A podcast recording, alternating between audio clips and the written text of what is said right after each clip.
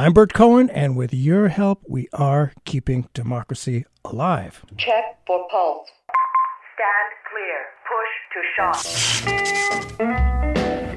America's fascists are those people who think Wall Street comes first and the American people come second. What we've really seen is a financial sector that's gotten out of hand, has much too much of a role in this country. What Putin is trying to do and what Trump is trying to do is undermine faith in our government. An absolute typhoon of terror against African Americans. There's a huge gap between public opinion and public policy that people don't feel that they can do very much. I speak tonight for the dig- dig- dignity of man.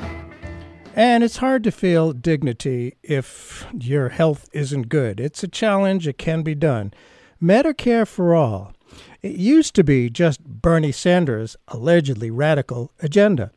But as the 2020 campaigns kick into gear, it seems to me it's at the top of nearly all Democrats' agenda. Some, of course, still say it's too radical. The current administration, of course, thrives on whipping up fear, and a thread common to the arguments against Medicare for All is oh, it's just too expensive. And when has government ever done a better job than private for profits? On today's show, we're going to look at uh, uh, Medicare for All from two angles what it is and how it plays politically in the heartland, the Midwest, which Democrats famously lost in 2016. Here to talk about what it is, the realities under the fears, is Melinda St. Louis, campaign director for Public Citizen's Medicare for All campaign. Thank you for being with us, Melinda. Thanks for having me. For the past 20 years, Melinda has led multiple campaigns that challenge corporate power and promote economic justice and human rights, most recently fighting big pharma greed in global trade agreements. Well, the labeling of Medicare for All as a radical idea demonstrates how far to the right America has swung. In 1948, polling showed 75% of Americans favored what was then called socialized medicine as a natural adjunct to Franklin Roosevelt's successful New Deal programs. It was only the segregationist Southern Democrat U.S. senators that stopped it from becoming law. They whipped up a fear of the blood of black people being mixed with the blood from white people in socialized hospitals. Boy, is that ugly. That's part of our real history. The fact is, once the American people understand what it is and is not, support grows. That's a fact. Of course, the right wing today, direct descendants of the old far right, fights hard against letting the truth be known. In this era of astounding lies being an everyday thing from this White House, the job of the rest of us is to get the truth out. And when I was in the New Hampshire State Senate, the old saying was if it ain't broke, don't fix it. To start off, Melinda, what about the current system is broken? Let's talk about fiscal realities. Your article says thanks to price gouging, exploitation of patent monopolies, and other government granted market exclusivities, the U.S. spends outrageous sums on prescription drugs. So, what about the current system is broken? Right. Well, so as probably everyone who's listening to this knows, we are everyone in this country has some story about their interactions with our healthcare system and and the challenges that it faces. The reality is that we in the United States we pay much much more than any rich country in the world um, and we get far less in in terms of our money. So we spend more than double per person per capita in the United States on healthcare than any other industrial industrialized country. So we spend more, double. And yet we rank last among all of those rich countries and almost every relevant health indicator. We have 30,000 Americans dying at least each year because they have a lack of health co- coverage. That's nearly 100 preventable deaths each day. Um, we have nearly half of adults in the U.S. last year reporting that they did not go to the doctor or when they were ill or injured because of cost. And one in three adults report that they skip medical treatment that they need because they can't afford it. And so what that has meant is that we now, we actually rank 43rd among the world's nations for life expectancy. That's behind Cuba, Costa Rica, and Chile. and again, we know that we have some of the best health care coverage in the uh, health care in the world. So why is that happening? Right. How how on earth can that be the case? And that's because we are the only rich country in the world that has made the policy choice to not provide universal health care for our population. Um, we, you know, there were important steps forward made after the Affordable Care Act. Um, mm-hmm. There, uh, but there are still nearly 30 million people who do not have health insurance in the United States. And even for the people who have health insurance, there are more than 40 million of those people who are underinsured, which mm-hmm. means that their copays and deductibles are so high that they can't even afford them. Um, and so that's why we're seeing this proliferation. I'm sure everyone has seen GoFundMe is now one of the largest um, well, it, uh, in terms of healthcare dollars, that's how many, many people are actually getting their healthcare coverage through GoFundMe. Wow. And there are two thirds of the families in the United States that declare bankruptcy. They do that because of their crushing medical bills. And this is not just people who are uninsured, but people who have insurance. And when they get sick, they realize that actually their insurance was not there to cover them. It was actually to deny care that they need. Uh, so so we are in a situation, and, and as you mentioned, um, in terms of prescription drugs, mm-hmm. we spend double what other industrialized countries spend on prescription drugs as well. And that's because um, big pharmaceutical companies have successfully lobbied in the United States and then also in global trade agreements to lock in these extended monopolies. Um, in uh. addition to patents, they have these exclusivity periods um, that mean that they block generic competition and can charge any price they want. Um, and they are, are, are trying to lock that in in tr- trade agreements so that we can't change the laws in the United States. And so that's why in the United States we just spend, you know, way, way more than other countries that have come up with better ways of being able to um, provide the prescription drugs and the health care um, that their population needs. It does seem like there's sort of two different uh, demographics. There's the demographic of people that have a fair amount of money that think, wow, this is a great, great medical care. I love my medical care. Doctors are terrific, hospitals terrific. That's a fairly small segment, I think, because there's a lot of people who just don't have access to that. Um, what about the, the question of Medicare for all? It's oh, it's just too expensive, and mm-hmm. you know, eh, people who are just buying their own insurance right now, uh, well, they pay. I pay a heck of a lot of money.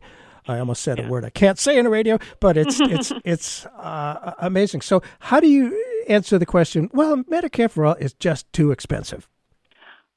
Well, yes, that's a talking point that we hear a lot, but the reality is is we cannot afford our current system. We are already spending, as I mentioned, we're spending double what other countries are spending and they are covering their entire population. And why is that? And that is because we have chosen to allow through having this fragmented system where we have all of these for-profit insurers and then we also have a lot of public programs. We have Medicaid, we have Medicare, we have CHIP, we have the Veterans Administration. So the United States actually spends more in public money and taxpayer money on health care per person than all those other countries do. And that doesn't even count all of the um, all of the huge amount that we spend on, on private insurance. So we are already spending a, just an extraordinary amount. And if you can imagine this, that we waste an estimated $500 billion a year Whoa. in administrative waste and in maximizing shareholder profit. That's 500 billion. That's a hundred times what we shut the government down for on the wall, over the wall, right? And that's each year. That's money that is going into our healthcare system that is not going to care for people. And so that's why we actually can afford to cover everyone in the United States uh-huh. with what we're already spending on healthcare. Um, even the Koch brothers funded this study to show how expensive it was that's going right. to be, right, to have Medicare for all and, under the Bernie Sanders bill. Right. And that study showed that over 10 years, we would be saving $2 trillion under the Medicare for All plan. Of course, what they reported was it's going to cost $32 trillion, right? This, right. this plan. But what they didn't say is that if we don't implement the plan, we are going to be spending $34 trillion. And that's not even assuming that, the, that all the healthcare costs keep going up, as of course they are each year. So, so really, it's, I mean, obviously it's a matter of how we pay for it and um, and but for the average person in the United States they would be paying less um, under you know the increased taxes that you would need in order to fund a full program than what they are currently paying in in the astronomical premiums, out of pocket costs, co-pays, deductibles yeah. that all of us um, uh, face. And as you mentioned, there are you know there are some very wealthy people who can afford this, but sure. this is something that that the middle class and people who have employer insurance are discovering every day that that when it comes to when they get sick they find one they don't have the choice of doctors that they want because they have these narrow networks under your your employer insurance and then two you end up having to pay there are these surprise billing that happens. Um, people oh. get thousands of dollars in bills that they did not expect that they thought were going to be covered, and then they're forced to go into bankruptcy, to go to GoFundMe, and um, and we're seeing this across the board. So, so you know, I think it's obviously a big change, but it is not more expensive than what we are spending now. If you just tuned in to Keeping Democracy Alive, Burt Cohen here. Our guest today is Melinda St. Louis, campaign director for Public Citizen's Medicare for All campaign. And I wonder how your campaign is going about it. I mean, you think about the power of the health insurance industry, the power of the pharmaceutical industry over Congress.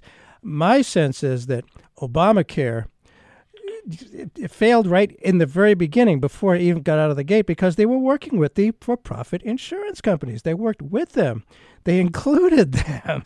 And so that's, you know, it, it just it doesn't deal with it. So what about the power that these guys have in DC? Is that I mean, eh, is it shakable, do you think? Are, are they starting to lose their power? Is I mean, how how significant is their power in Washington D.C. The power of the health industry lobbyists? Well, the, their power is very, very strong. There is no doubt about it. The big pharmaceutical companies spend more in lobbying dollars than the defense industry does. They are by far the largest oh. um, uh, um, spend, you know, uh, industry that spends um, on lobbying, and and it's and it's no surprise because, as I mentioned before, the monopolies that they have managed to lock in through through the um, their lobbying dollars and through right. the the laws in this country are to the tune of billions and billions and billions of dollars each month uh, for for these companies. So so that has been money well spent for them for yeah. sure, and they are not going to give up without a fight, and that is obviously sure. the case. The um, the big insurance companies and pharmaceutical companies have come together. They've created this new they're calling it the Partnership for America's Healthcare Future in order to Whoa. fight and to try to defeat Medicare for All. Um, and we know that this is a huge this is an uphill battle and this is the only reason why we do not already have medicare for all in our country um, is because of the you know of the power and the influence of these industries oh, that no are doubt. trying to um, to maximize their profits at the expense of our health care but what? that is we you know, we at Public Citizen and and many of our partners, you know, are not going to say just because that's the case, we're going to allow this to continue. And I think right. we're in a different moment than we were um, even during the um, Obamacare Affordable Care Act moment. I mean, one of the things that has happened is that the greed of these industries has has just you know is so much greater than it was even 10, 15, 20 years ago. Um, and, and our health outcomes are getting worse and worse and worse. We were about this average among in industrialized countries in the 80s in terms mm. of life expectancy. And now we're 43rd in the world. And we and and the bankruptcies that people are it was half of bankruptcies were due to medical expenses like 10 or 15 years ago and now it's two thirds. So it's touching more and more people. The um, big you know businesses are going are having a, a extraordinarily difficult time uh, providing health care coverage for their uh, employees as they see health insurance premiums going up oh, you know 10% 15% 20% a year.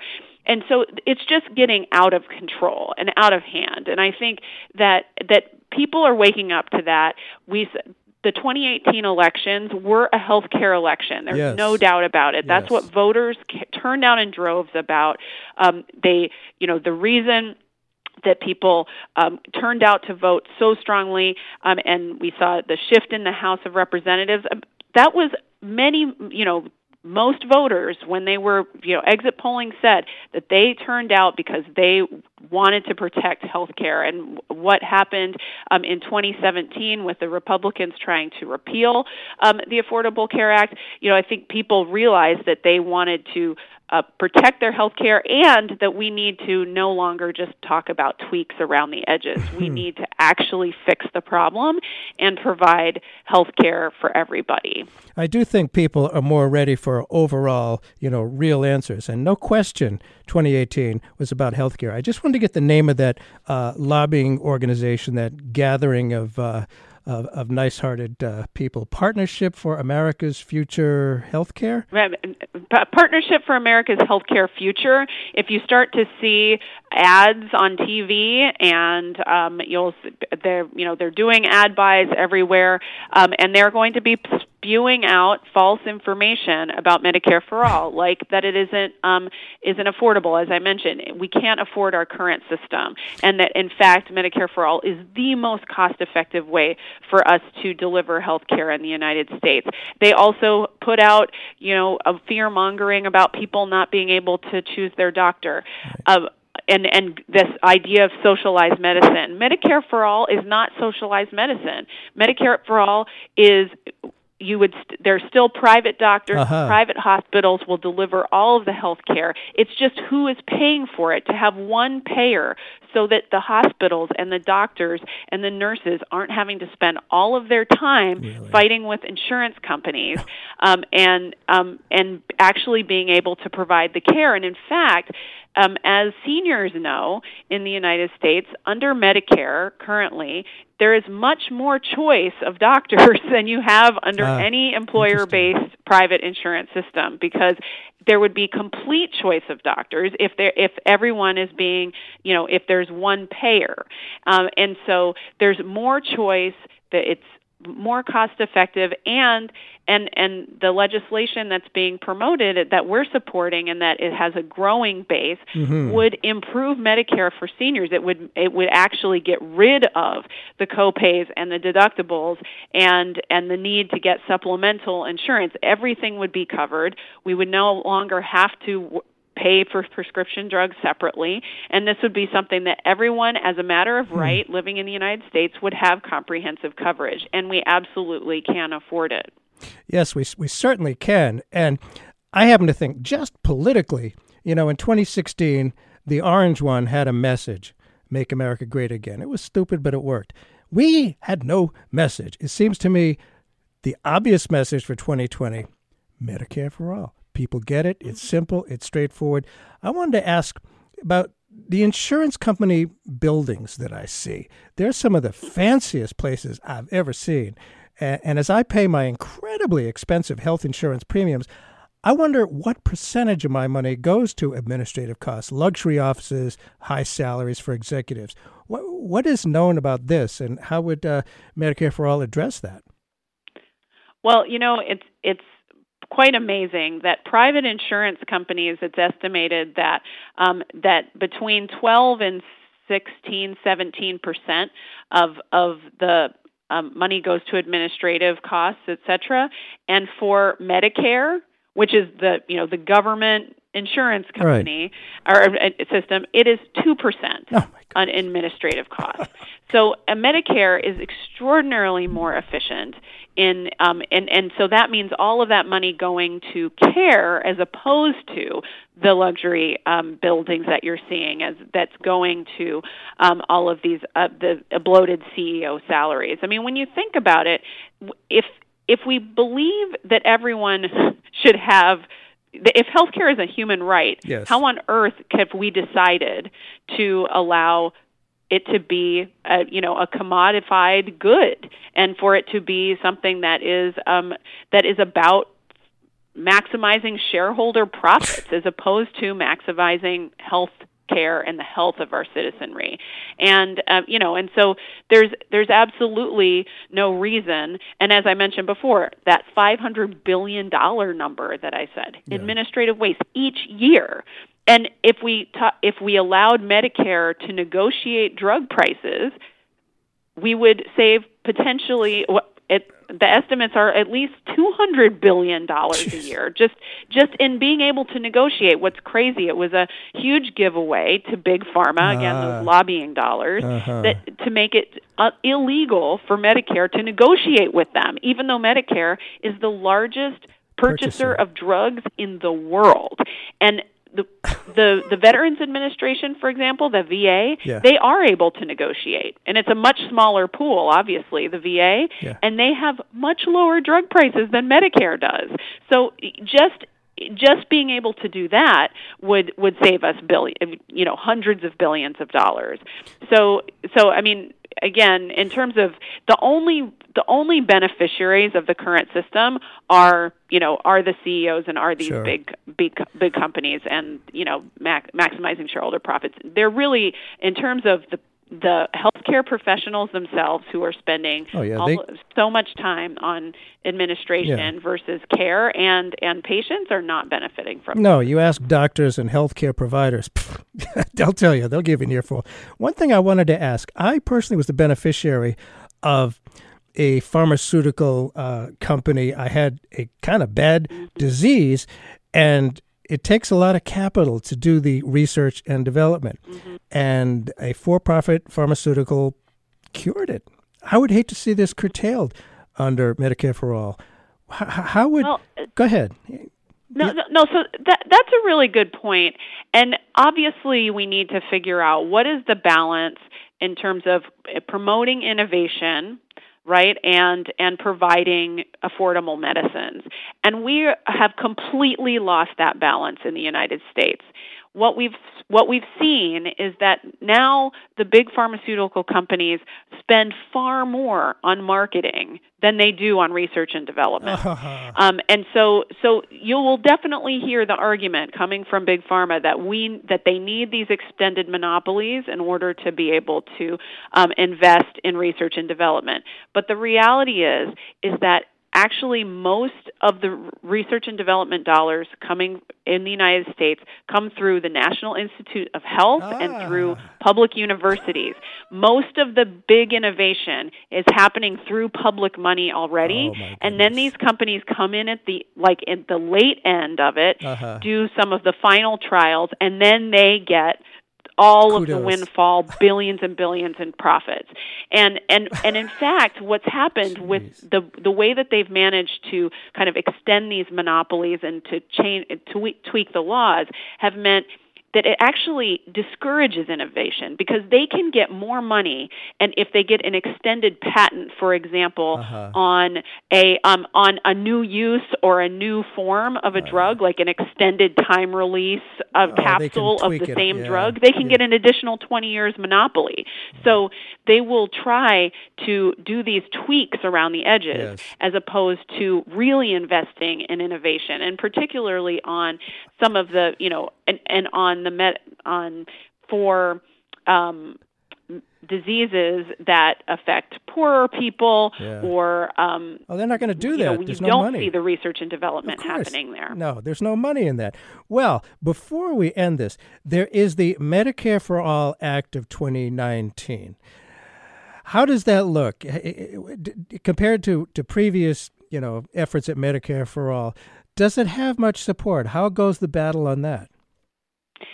So, yes, the Medicare for All Act of 2019 was introduced in the House um, by Representative Jayapal from Washington, and it has a, it had a record amount of of original co-sponsors in the House, more than 106 uh, co-sponsors uh, uh, signed on when it was introduced. Wow. The previous the previous bill um, that was introduced in the House um, when it was introduced had around 50 or 60. So we're seeing an ex- you know we're seeing um, increased numbers of support um, in the House of Representatives. We expect um, Senator Bernie Sanders to introduce um, a Senate version of the bill soon, and and again in the last Congress, he also had a record amount number of support. On in the on the Senate side for the Medicare for All legislation.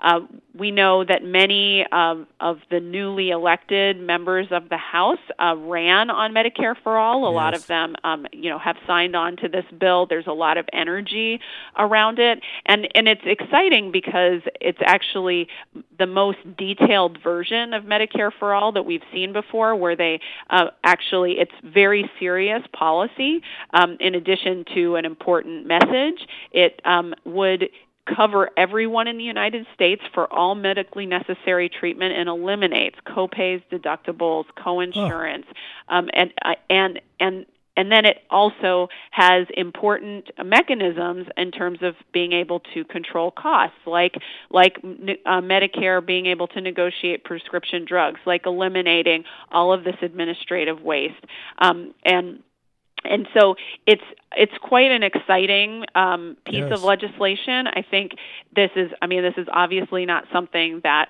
the Republican controlled Senate or the current president right. is going to support. So we have the next couple of years to build the legislative record around what this means uh, for Medicare for All, to build support for it, to make it a big issue in the in the elections in 2020. Yeah. Um, and and interestingly, another uh, way that folks can get involved yes, in building support is that we are launching an initiative to have local governments, um, so city, town councils, county councils, uh-huh. pass resolutions in support as a of, of Medicare for All as a way to get local media coverage to show their elected mep- representatives on the committees in the House um, that it's important to keep doing hearings on this to really um, build support um, so that we you know we can really win this. I mean, as you said very clearly that you know this is this is an uphill battle because of the power of of the big money behind this. But but you know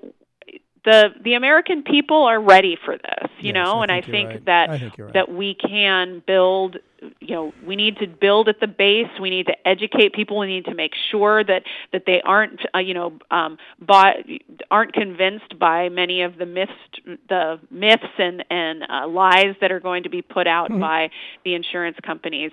Um but um but we you know we can build support for this really important legislation and eventually win. And I will say, you know, for those people who think, well, I don't have any power. They in Washington, I can't go up against the lobbyists with all that money. I got no money. Politicians realize it's about votes. Each vote mm-hmm. is one person. They know, you know, if they hear people. And when uh, Franklin Roosevelt was talking with uh, A. Philip Randolph of uh, the, the Pullman Porters Union back way back then about integration and ending segregation, FDR said to him something like, I'm with you. I want it to happen. Now go out there and make me do it. And that's what we got to do. That that's absolutely right. And in fact, I have talked to quite a few um, representatives in Congress who say, I need to hear from my constituents about this. I would like to do this, but I am getting, you know, I have the pharmaceutical companies are visiting me all the time and they have their money but I have to be able to show them that this is something that people really really care about. And and this is something that really people really really care about. This is life and death for us right? This is what you know I we each have a story of somebody right who and all of us can get sick will get sick yeah, at some point. Absolutely. and we need this is this is something that you know goes across class and race and uh, and and you know all of the other differences and party of course you know that we all um, need health care and we need access to affordable yes. health care and we are not getting it now That's and, for sure. Um, and this is something that that affects red states as much as blue states, right? And um, and and so this is something that we can come together on and really demand that it that you know the time is now. We will you know we we cannot allow another decade to pass where we just have eh, you know skyrocketing healthcare costs that mean you know people 30,000 people die each year No, in the United States Well- because they can't afford health care and it's unacceptable. It is. How can p- people on the that internet thingy contact your organization, Public Citizen's Medicare for All campaign?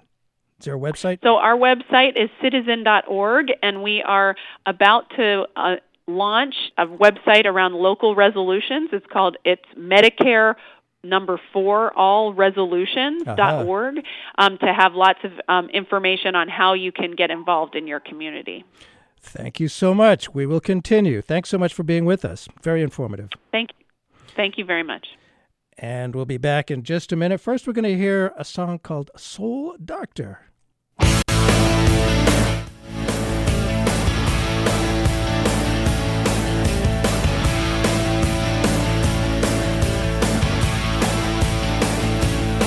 Well,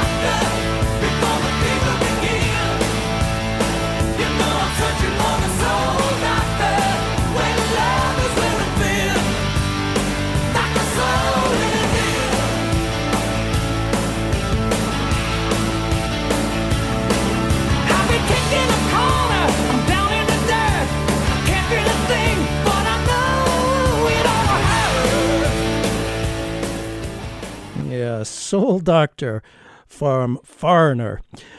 Well, switching gears just a little bit. So much of the po- focus of American politics is on the coasts.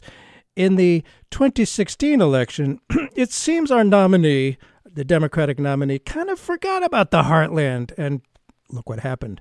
America's Midwest has largely been overlooked in presidential elections, despite there being major changes going on in the Midwest and generally challenging changes. Family farms are being eaten up by agribusiness. That's been going on a long time.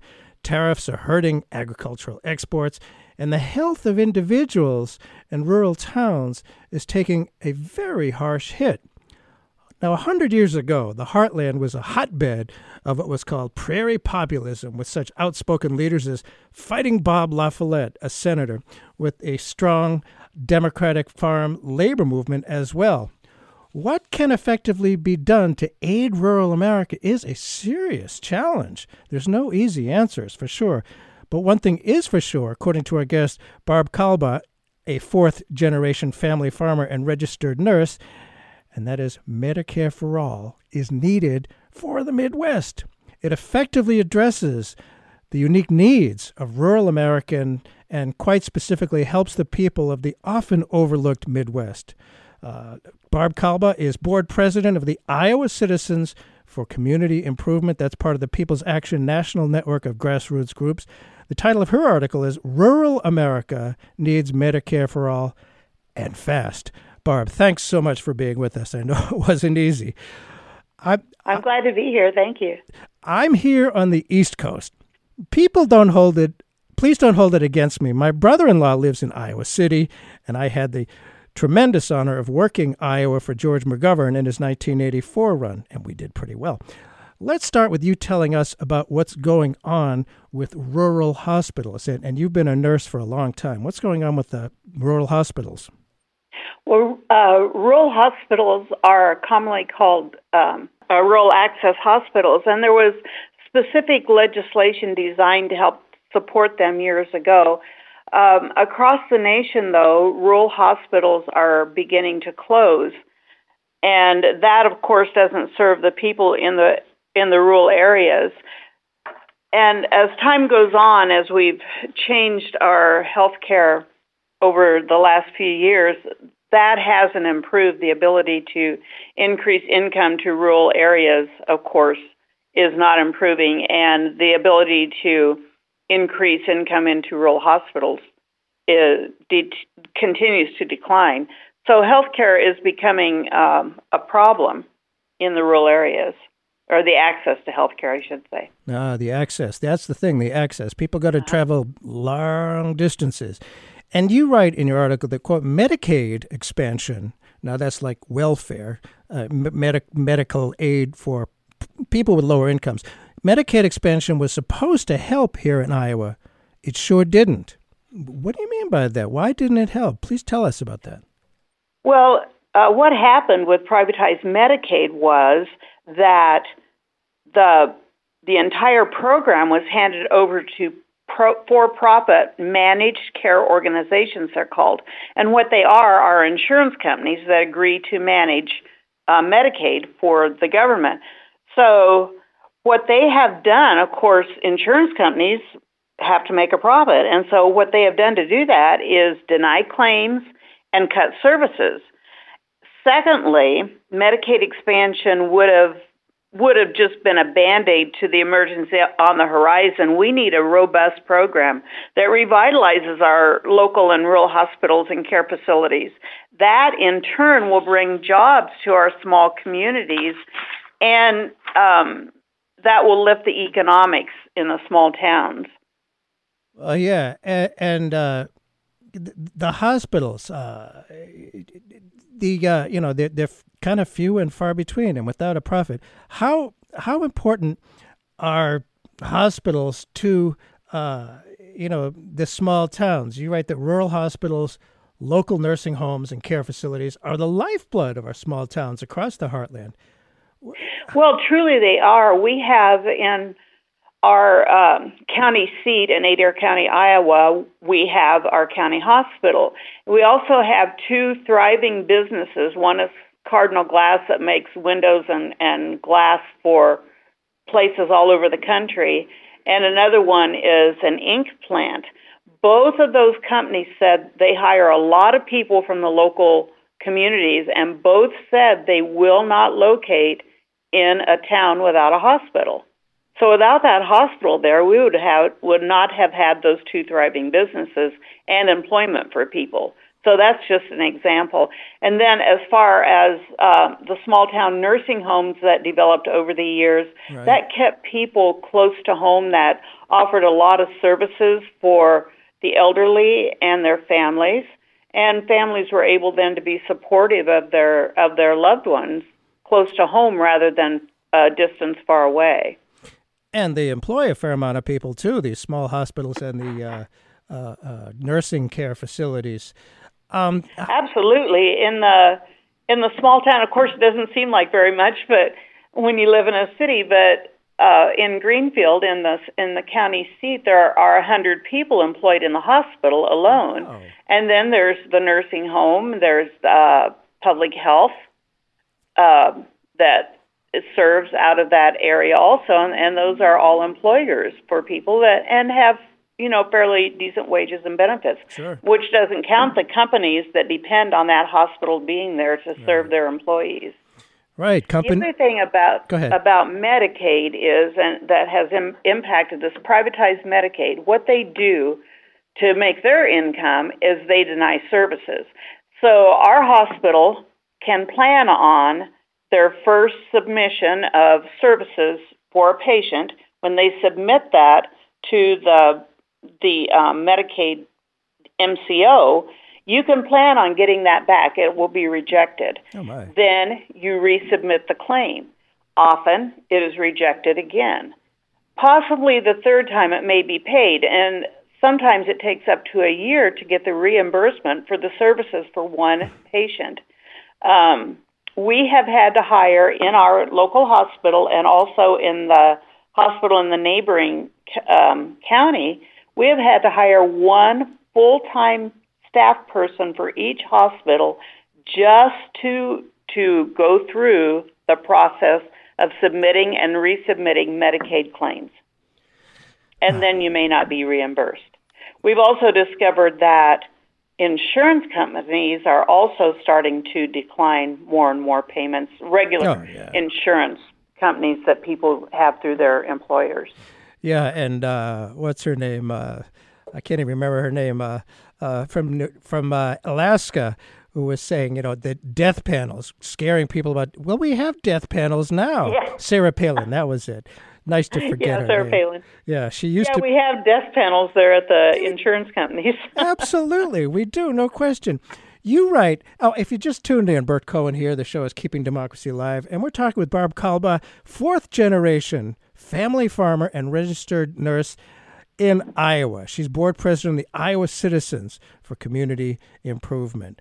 And well, let me ask you, actually, politically, uh, when I was in Iowa, the Democrats there were were good, you know, traditional, I'd say fairly liberal Democrats. But then again, uh, there are some people on the other side. Do you think? I mean, it's it's it's red and blue. The Midwest is, but it's a very very important area that, frankly, as I said earlier, got overlooked. What do you think? You, I'm not in Iowa. Are people ready for it? Are people ready for Medicare for all? Do you think is is there enough demand for that? Do people understand it? Is the fear campaign working? What are your thoughts on that? I think that I think that it's coming because as people, you don't discover a lot of the inequities of our healthcare until you have to access it. True. And so, if there are people who pay $500 monthly premiums for family coverage to um, through their employer for their insurance, there's people who pay up to $2,000 a month for that. Uh, plus, they have deductibles, and they don't really realize the impact of that until they have to seek out services. Then there's the Medicaid issue. Uh, one of the MCOs in Iowa, United Healthcare, has just announced that they are pulling out. Well, that leaves 425,000 people now without a health care uh, MCO through Medicaid. So they will now have to scramble between one of the other two to be picked up. Um, Medicare covers uh, a nice amount for the elderly, but it doesn't cover everything. And so, as people access or have to use their health care, that's when they discover that, oh, my doctor isn't covered by my health insurance policy, or oh, this service isn't covered by my health insurance policy, mm-hmm. or oh, Medicaid didn't cover that emergency room visit, and now I have mm-hmm. this bill to pay. And they don't start to, to discover that until they actually use it. But what I'm starting to see through that process as I as I've worked with people that have had that happen to them is that I don't see any other answer for healthcare. It is so convoluted and so different from person to person that no one is getting, well, some are possibly, but at least no one in uh, small town Iowa is getting dependable, good, standard care. It's just a mixture, and hopefully you hit the right mixture, the right recipe. Wow, that's quite a uh, gambling casino there with people's lives. How has It really is, yeah. How- and then as far as ahead. privatized Medicaid goes, as far as nursing home people, your your loved ones that go in the nursing home, um, th- their ins- nursing homes are so costly, and even if you have long term care insurance, that will last a certain amount of time. If you have assets, that will last a certain amount of time at five to six thousand dollars a month plus your medications. But at some point, if you have any kind of quality of life at all, mm-hmm. you will have to go on Medicaid because you've run out of all other financial assets. Hmm. And at that point, services are cut in the nursing homes too. Yeah, that's that's quite a picture you paint, and it's so convoluted. And you know, in Obamacare, which is you know a nice start, I guess, but the insurance companies, the for-profit insurance companies, were part of the mix in creating the darn thing, and it you know it's it's barely a half measure. And wh- wh- why are there issues unique to rural America that only Medicare for all actually addresses? Do you think? Well, I think uh, one of the things is um, our rural hospitals are called critical access hospitals, and I think the key word to that is critical, meaning that they need to be there for access for the, the population of rural areas. And so, one thing that Medicare for All would guarantee is that people don't have to travel 50 to 100 miles when their child has a sore throat or when um, they have an injury on the farm, that there is a healthcare facility nearby that can address those issues. So just the travel distance alone, and you know, people have heart attacks out in the country just like they do anywhere else, and to have that the access to a hospital Right. 20 miles away rather than 50 to 100 miles away is the difference between life and death. Oh, absolutely. And uh, quite a few years ago, I had a rather dangerous disease, but there's a solid market for people who had what I had, uh, Hep C, quite frankly. Pharmaceuticals did the research. Uh, they made a lot of money, at least in the final analysis. My clinical trial was in Boston. But what about people with tough diseases who are not large in number in the rural areas, who don't live near big cities? Are they just plain out of luck, or how might Medicare for All actually address that? You know, I don't I don't know exactly how they would address that specifically, but there would be uh, I know how it is right now, and I know that most people who live in small town or rural Iowa could not afford to go to Boston to be part of a trial of unless there was a big fundraising a go a GoFundMe effort that that people would support.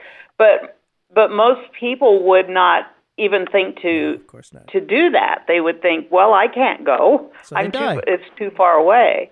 And so hopefully Medicare Care for All could address that. And we need to remember too that Medicare for All covers vision and dental. Yeah. And so um generally preventative care is the best care to make sure that you have a healthy life. So in the long run if you're able to access, you know, your vision, your dental Yeah. and just your and your normal checkups within a reasonable uh, distance of your home, you're going to be a healthier person and overall cost the health system healthcare system a lot less. Again, if you just tuned in, Burt Cohen here. Our guest on this half hour is Barb Kalba, who is a fourth generation family farmer and registered nurse. We're talking about why Medicare for All is important for rural America, for the Midwest, the, the flyover territory, as so many candidates do, unfortunately. And you write, Barb, the for profit healthcare system is an extractive industry helping to suck the wealth and life out of communities, especially in rural areas. Now, when I think of extractive, I think of digging coal and, you know, sucking oil out of the ground and, and clean water. W- what do you mean here by extractive? Well, I I I think that the for-profit healthcare, just like a lot of other things, like privatized um, uh, prison systems, like privatized schools, they look at a situation that you have to have. Well, you have to have prisons, you have to have schools. How can I get my share of that money out of that situation? So we look at healthcare. Well, here's all these people out here in uh, rural rural Iowa, and they are going to need health care. How can I make sure that that health care dollar comes to me, to my hospital in Des Moines, Iowa? Um, and and that's where the extractive comes from. Um, they're already receiving the insurance companies are already receiving large premiums from not only the uh, individual, but also their company that provides the other half of that insurance premium. So they're already receiving the insurance premiums. They're already receiving the um, deductibles, and and now they, as the countryside empties out and it's Yeah. not able to provide services anymore, the, the that wealth is gone. When when my hospital has to close because it can't meet whatever recommendations is, is dictated to it from from the insurance companies or from the Medicaid industry, that wealth has now been extracted. It's been extracted out to hmm. the big insurance companies, and it, and they've made their millions and they're gone. You know, that's what I mean by extracting. I see what you mean. And You know, one of the ways. Like a pie, well, like the healthcare pie. yeah, and they're taking a way to access the money available in that healthcare pie. and the way you know capitalism is supposed to work ideally is you know recycling the money in a community you know local banks are supposed to do that and you know to just suck it out and and that's i would think one good thing about medicare and helping rural hospitals and, and other you know healthcare facilities is it keeps the money where it is it doesn't just suck it out because you know as we know from sucking out all the oil and the coal and the water especially the water uh, well, there's that old saying, you don't miss your water until your well runs dry. And That's it's, right. it seems to me they are extracting everything out of there. And uh, wow, that's tough. What, what, Well, it's it's it's just like the you know like the workers, the 100 workers at, at my hospital. If they don't have a hospital right now, they work at the hospital. They buy their lunch uptown. They go to the grocery store. They Sure. go to the hardware store. They they circulate, like you said, they circulate their money within the community. yeah. Now, when when they are no longer employed by the hospital and have to go to say Des Moines or another bigger city to work, they are likely to spend their money there. Of course. That's another aspect of the wealth extraction. Now, I, I happen to be uh, part of the baby boom generation, and we're el- edging into elderly territory. It's a fact. Uh, there's long term and in home care very costly right now, even as you say, if you have long term health care insurance. I presume there's an aging population, perhaps younger people are moving away out in the rural areas. How might uh, Medicare for All affect long term and, and in home care and, you know, cost specifically to uh, folks that are getting older? Well, once again, it would be um, health care that's provided makes that's provided to everyone where where they are, and um, their the healthcare dollar can circulate within the community where the nursing homes are, so that your loved one can stay within their local community where they've always lived and and near their loved ones. Um, that matters a lot. It really does. Yes, and to be able to stay in your home as long as as you can. We we had one individual in our community who's he's paralyzed from the neck down, and he, of course, has used Medicaid now for a long time because he's unable to work. But Medicaid started rejecting his claims for home health care. So then he was looking at, well, gee whiz, he'd have to go to a nursing home. Now, which is more more costly, Of and which would be better for that patient? Yeah, I know. for, for him to be able to stay in his home or for him to have to go to a nursing home. Right. And that's the other aspect of the extractive uh, point that I was making because the in- the insurance companies, the way they're run now, and and Medicaid, the way it's run now, is not looking at what is good for you, the individual patient. Of course is not. it good for you to stay in your home? Well, let's see how we can make that happen. Is it good for you to go to long-term care within your community? Well, let's see how we can make that happen. They're not looking at that individual. They're looking at that bottom line Absolutely. cost. Yep. Well, your article mentions the Medicare for All Act of 2019, recently introduced by Representative Pramila Jayapal. I don't know if I pronounced that right. How do you think that's playing politically in your part of the world? Is it something the presidential contenders might want to pick up on? Are average people, not the political types, starting to get it, this Medicare for All Act of 2019? Well, I think, you know, um, ever since the ACA was discussed back in, in 2010, people are more and more aware of where their health care dollar is going and, and what it's providing. And I think, yeah, I think that uh, they've had a long time to assess what they see within their own lives and wi- within the lives of their loved ones. And so, as the political candidates begin to talk about Medicare for all and what it can provide versus what we've had to put up with for about nine years now, especially, uh, I think they are ready to listen. And I think it would be important for um, the presidential candidates to address that. Well, Iowa is like New Hampshire. You get presidential candidates parading through all the time. So you guys, That's right. you can keep the pressure on them. We've been talking with Barb Kalba, board president of the Iowa Citizens for Community Improvement, part of the People's Action Network. I don't know if there's anything on the internet that you can point people to. Uh, as far as Oh, just getting in, involved, perhaps with the uh, People's Action Network or uh, uh, I don't know any other uh, organizations. Yeah, that- Go ahead. there's people um, peoplesaction.org Uh-huh. and uh, Iowa Citizens for Community Improvement.com. if they're in Iowa. Well, thank you so much. And the title of your article is Rural America Needs Medicare for All and Fast. Thank you so That's much. I really appreciate you taking the time to be with us. Thank you.